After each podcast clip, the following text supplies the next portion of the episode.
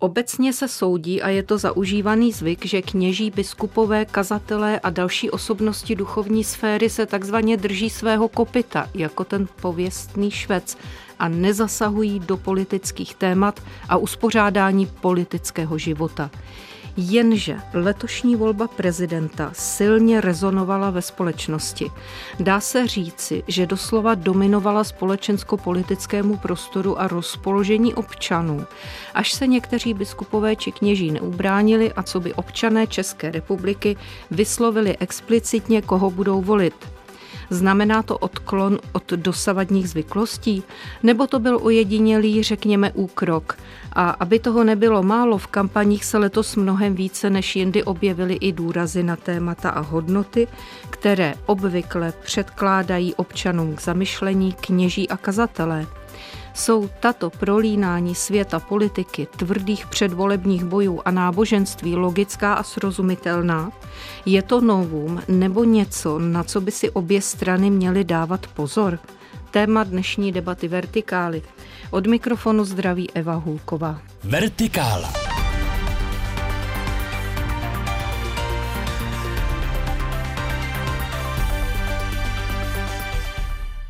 Mými dnešními hosty jsou Jiří Schneider, synodní kurátor Českobratrské církve evangelické, dříve dlouholetý český diplomat, velvyslanec v Izraeli, bývalý státní tajemník pro Evropskou unii. Vítejte, děkuji. Dobrý den. A druhý host, Lukáš Jelínek, politolog, politický komentátor a pedagog. Vítejte, dobrý, dobrý den. den. Když eh, se Tomáš Halík, eh, biskup Tomáš Holub nebo například biskup Václav Malý vyslovili před prezidentskou volbou, že jejich favoritem je Petr Pavel, zajímalo by mě, jak eh, vy dva jste zareagovali, jak jste to vnímali. Tak Pan já si myslím, že je důležité říct, že k tomu došlo, pokud se nepletu, před druhým kolem, kdy to byla prostě volba ze dvou Aha. kandidátů tak oni měli pocit, že eh, mají říct, kterého kandidáta budou volit. Myslím, že to neříkali skazatelny a že to řekli jako občané. Eh, tak tomu rozumím a vysvětlovali to, že ta situace eh, si to vyžadovala. Obecně si myslím, že lidé, kteří požívají jisté autority, lidé v nich vidí tu autoritu, by s ní měli zacházet opatrně. To se samozřejmě týká i, i, i kněží a farářů. A většinou to je tak, že respektují, že eh, pod jejich kazatelnami sedí lidé, kteří eh, můžou mít různé preference, můžou volit eh, různě a že by nebylo dobré mluvit přímo adresně o tom, koho volit. Ale co si myslím, že je odpovědnost každého občana a nevýjímaje faráře, kněží, je jaksi s tou autoritou, s kterou na ní eh, někteří eh, dívají, eh, pracovat a nebát se říct, jakým způsobem se rozhodují. Ne koho volit, ale jak se rozhodovat při, při volbách. To se odrazilo například v prohlášení Ekumenické rady církví a nebo ve slovech pana arcibiskupa Graubnera. Nebylo to tak konkrétní, ale myslím, že tam bylo eh, ta otázka, jak, jak se rozpracovaná, jenom na okraj. Já si myslím, že jistá zdrženlivost je, je na místě a pokud eh, dojde k takovému tomu, že se někdo vyjádří, já volím, eh, tak to, tak eh, ten člověk si to musí zdůvodnit, proč se k tomu odhodlal, ale není to běžná věc, kterou si myslím, bychom neměli dělat příliš často. Teď mluvím jako představitel církve. Ano, pane Jelínku. Nechci tu věc bagatelizovat, ale v současnosti církve nemají podle mě takový silný vliv v té české společnosti, společnosti, aby se dalo říct, že můžou někým nějak výrazněji manipulovat. Eh, pokud nedojde k tomu, o čem vlastně mluvil pan Schneider, že zazní nějaké doporučení nebo rada přímo zkazatelny, tak eh, ta soukromá vyjádření reprezentantů církví mě vlastně vůbec nevadí, protože lidé jako Tomáš Halík nebo Václav Malý to jsou veřejní intelektuálové, ti jsou často bráni spíše jako součást toho veřejného společenského nebo někdy i politického života, než reprezentanti nějakých církví. A z tohoto hlediska si myslím, že třeba celá řada voličů i čekala na jejich vyjádření, protože ta se ozývají pravidelně k různým tématům a ani to, že podpořili v té kampani Petra Pavla, asi nebylo žádné velké překvapení. Eh, co se týká vystoupení nebo vyjádření pana arcibiskupa Graubnera, tak ta jsem vnímal jako poměrně umírněná, opatrná, eh, tak jak on se vlastně snaží i budovat tu svoji pověst jako člověka umírněného, který se nevrhá po hlavě do nějakých konfliktů nebo politických kampaní, takže tady ten jeho jakoby střízlivý konzervativismus a ta snaha nebo ten apel na, na tu smířlivost, ta si myslím, že ta byla klíčová z těch jeho vystoupení.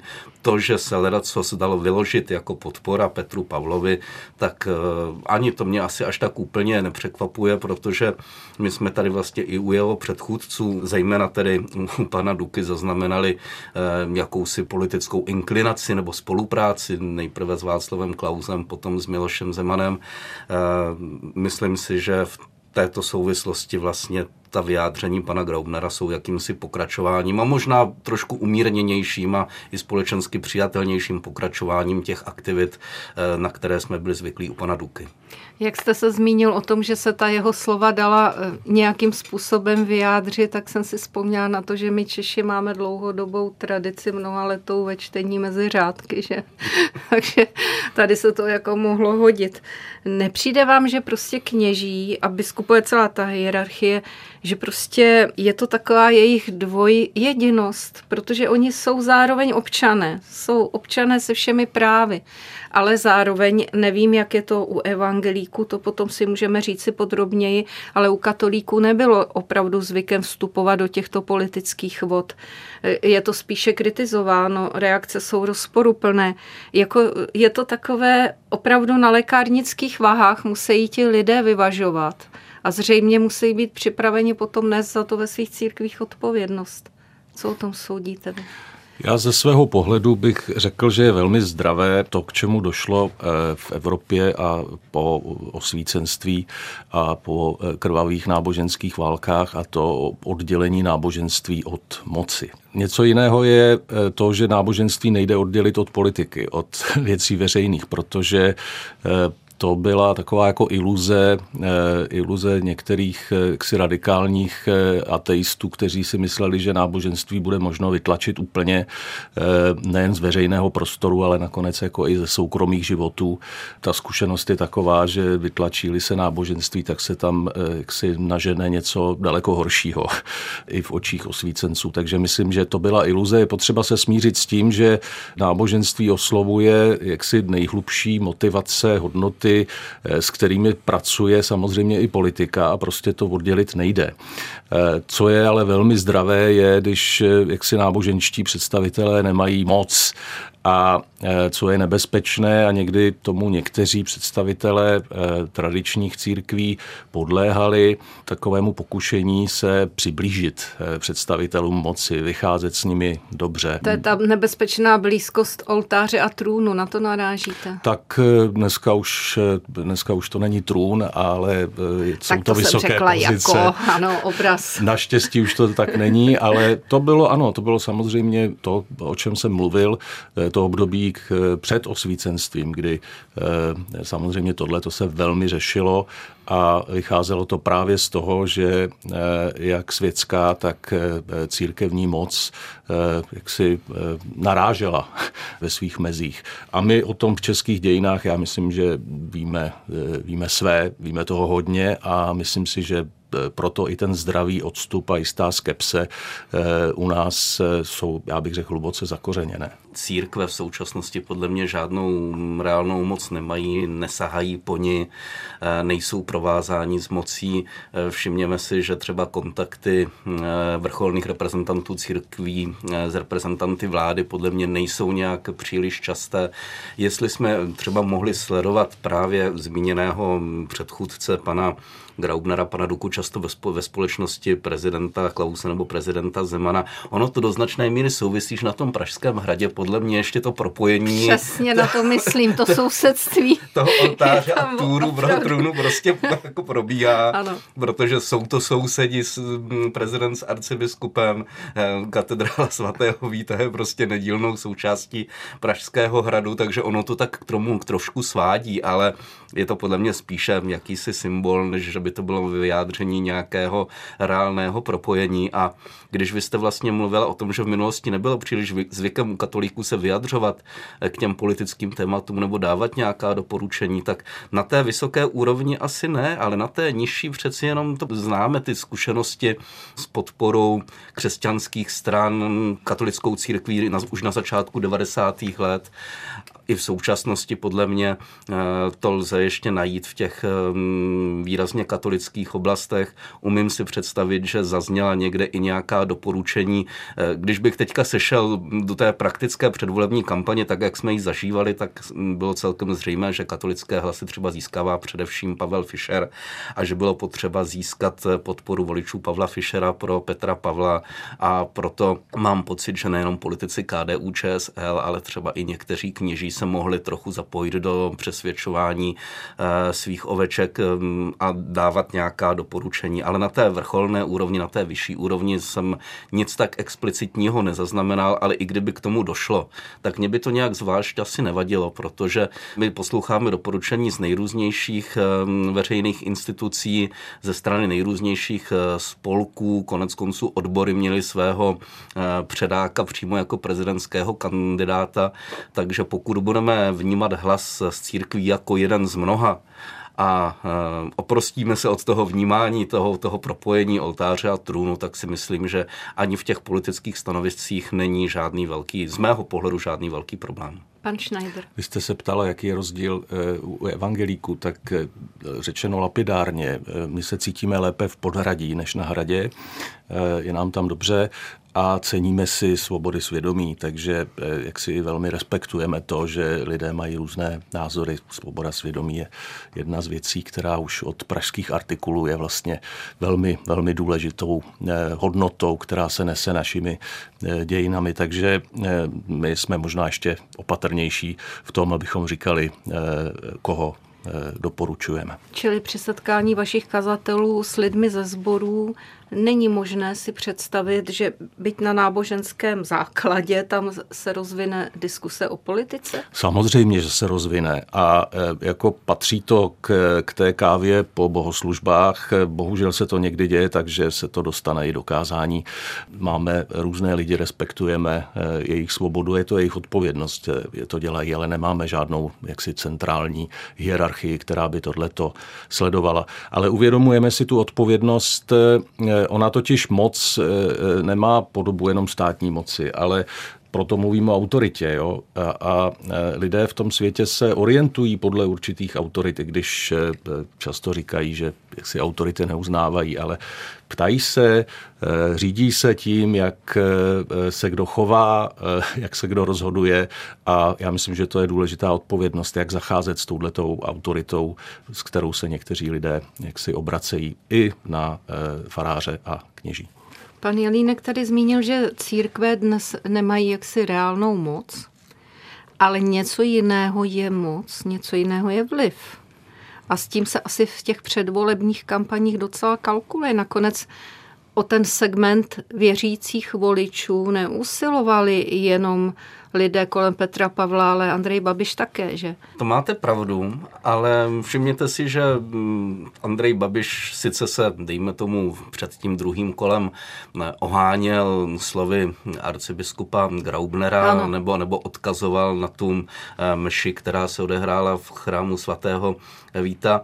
Mm, a což si myslím, že byl celkem asi rozumný tah, protože pomohl trošku sklidnit tu samotnou eh, volební kampaň, včetně té společné veřejné prohlídky korunovačních klenotů. Já jsem se bál ještě před eh, časem, jestli náhodou si třeba Miloš Zeman nevybere pouze Andreje Babiše k prohlídce těch, těch korunovačních klenotů, takže tady toto podle mě proběhlo důstojně. To, že Andrej Babiš prostě pracoval jednak s některými výroky pana Graubnera, za to nemůže pan Graubner, ale jinak mám pocit, že se Andrej Babiš spíše snažil stahovat um, k samotné té myšlence křesťanství nebo k samotné té víře, ale dělal to tak zvláštně po svém, protože mnozí mu vyčítali, uh, že je přece spíš reprezentantem jakési pověrčivosti se svými kartářkami a vědmami než víry, ale mám pocit, že vlastně i ten jeho vztah k pražskému jezulátku byl spíše pověrčivý, než že by, ne, než že by dokazoval nějakou hlubší uh, Babišovu víru, ale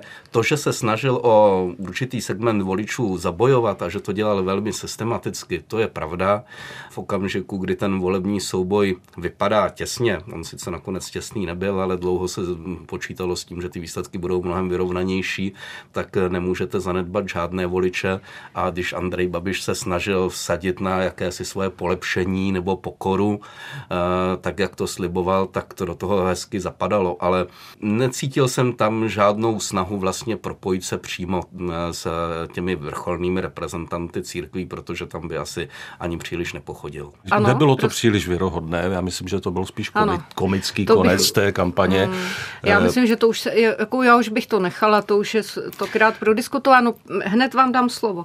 Jenom se chci ještě zeptat tady pana Jelínka, jestli toto je z politologického hlediska zajímavá situace. Ten boj o tu jaksi ne velkou skupinu eh, voličů věřících v naší zemi. No, z politologického hlediska ano, protože my samozřejmě nejsme v situaci Polska nebo nějaké země, kde by skutečně inklinace kandidáta k nějaké církvi nebo k náboženství hrála takovou roli ale my známe i ze sociologických výzkumů, že skutečně v těchto prezidentských volbách se lámal chleba do značné míry na eh, jihovýchodní Moravě, na Hané, eh, na místech, kde prostě víra má svůj, má svůj vliv, má svoji roli vyšší než třeba, než třeba těch sekularizovaných městech. A z tohoto hlediska si myslím, že Andrej Babiš postupoval velmi chytře. Stejně tak asi není žádné překvapení, že v těch periferních oblastech, a to nemyslím jenom eh, ty příhraniční regiony, ale často i ty vnitřní periferie, kde se hůř žije. Takže let kdy, neříkám, že je to pravidlo, ale že let kdy prostě lidé mají potřebu se obracet i k něčemu dalšímu, než jenom jsou reprezentanti veřejné moci nebo, nebo prostě hledají, hledají zakotvení někde jinde. A i tam mohla eh, ta mm, na oko dávaná inklinace Andreje Babiše celkem smysl. Ale eh, nemyslím si, že by mu to získalo nějakou mm, příliš velkou skupinu voličů. Tam si myslím, že ten přístup Petra Pavla byl vlastně mnohem autentičtější. Já mám pocit, že on se neoháněl, že on se neoháněl ani pražským jezulátkem, ani, ani vírou, ale snažil se ve svém vystupování působit tak, aby tento mm, typ voličů dokázal přilákat bez velkých slov. Pan Schneider, já jsem vás přerušila. Řekněte, co jste chtěl říct, já se vás pak ještě něco taky zeptám. Já myslím, že se ukazuje jednak eh, z politologického hlediska eh, v takovýchhle situacích se loví ve všech koutech a to, že se lovilo i mezi věřícími, prostě bych nepřeceňoval. Andrej Babiš se snažil jak si oslovit všecky, všem slíbit to, co si myslel, že od něj očekávají a ukázalo se, že to bylo nevěrohodné, eh, nebylo to dostatečně věrohodné. Co je, jste použil slovo autentický, jo, a já myslím, že lidi jsou nakonec citliví na to, zda ti kandidáti jsou nějak autentičtí a věrohodní. A já myslím, že eh, v českém prostředí eh, je často věrohodnější ten člověk, který se neohání náboženstvím, ale některé hodnoty, které samozřejmě mají své kořeny v náboženství, eh, tak respektuje a lidi vidějí, že jaksi se podle toho řídí. Jo. Pravdomluvnost, nedělá podrazy, takovéhle věci, to se prostě hodnotí. Jo. A hodnotí se to bez ohledu na to, jestli to oblečeno v hábitu eh, náboženském nebo nenáboženském. My jsme společnost, která v Evropě jsme hodně prosyceni těmi hodnotami eh, židovsko-křesťanskými a vůbec nemusí být oblečeny do náboženského hábitu.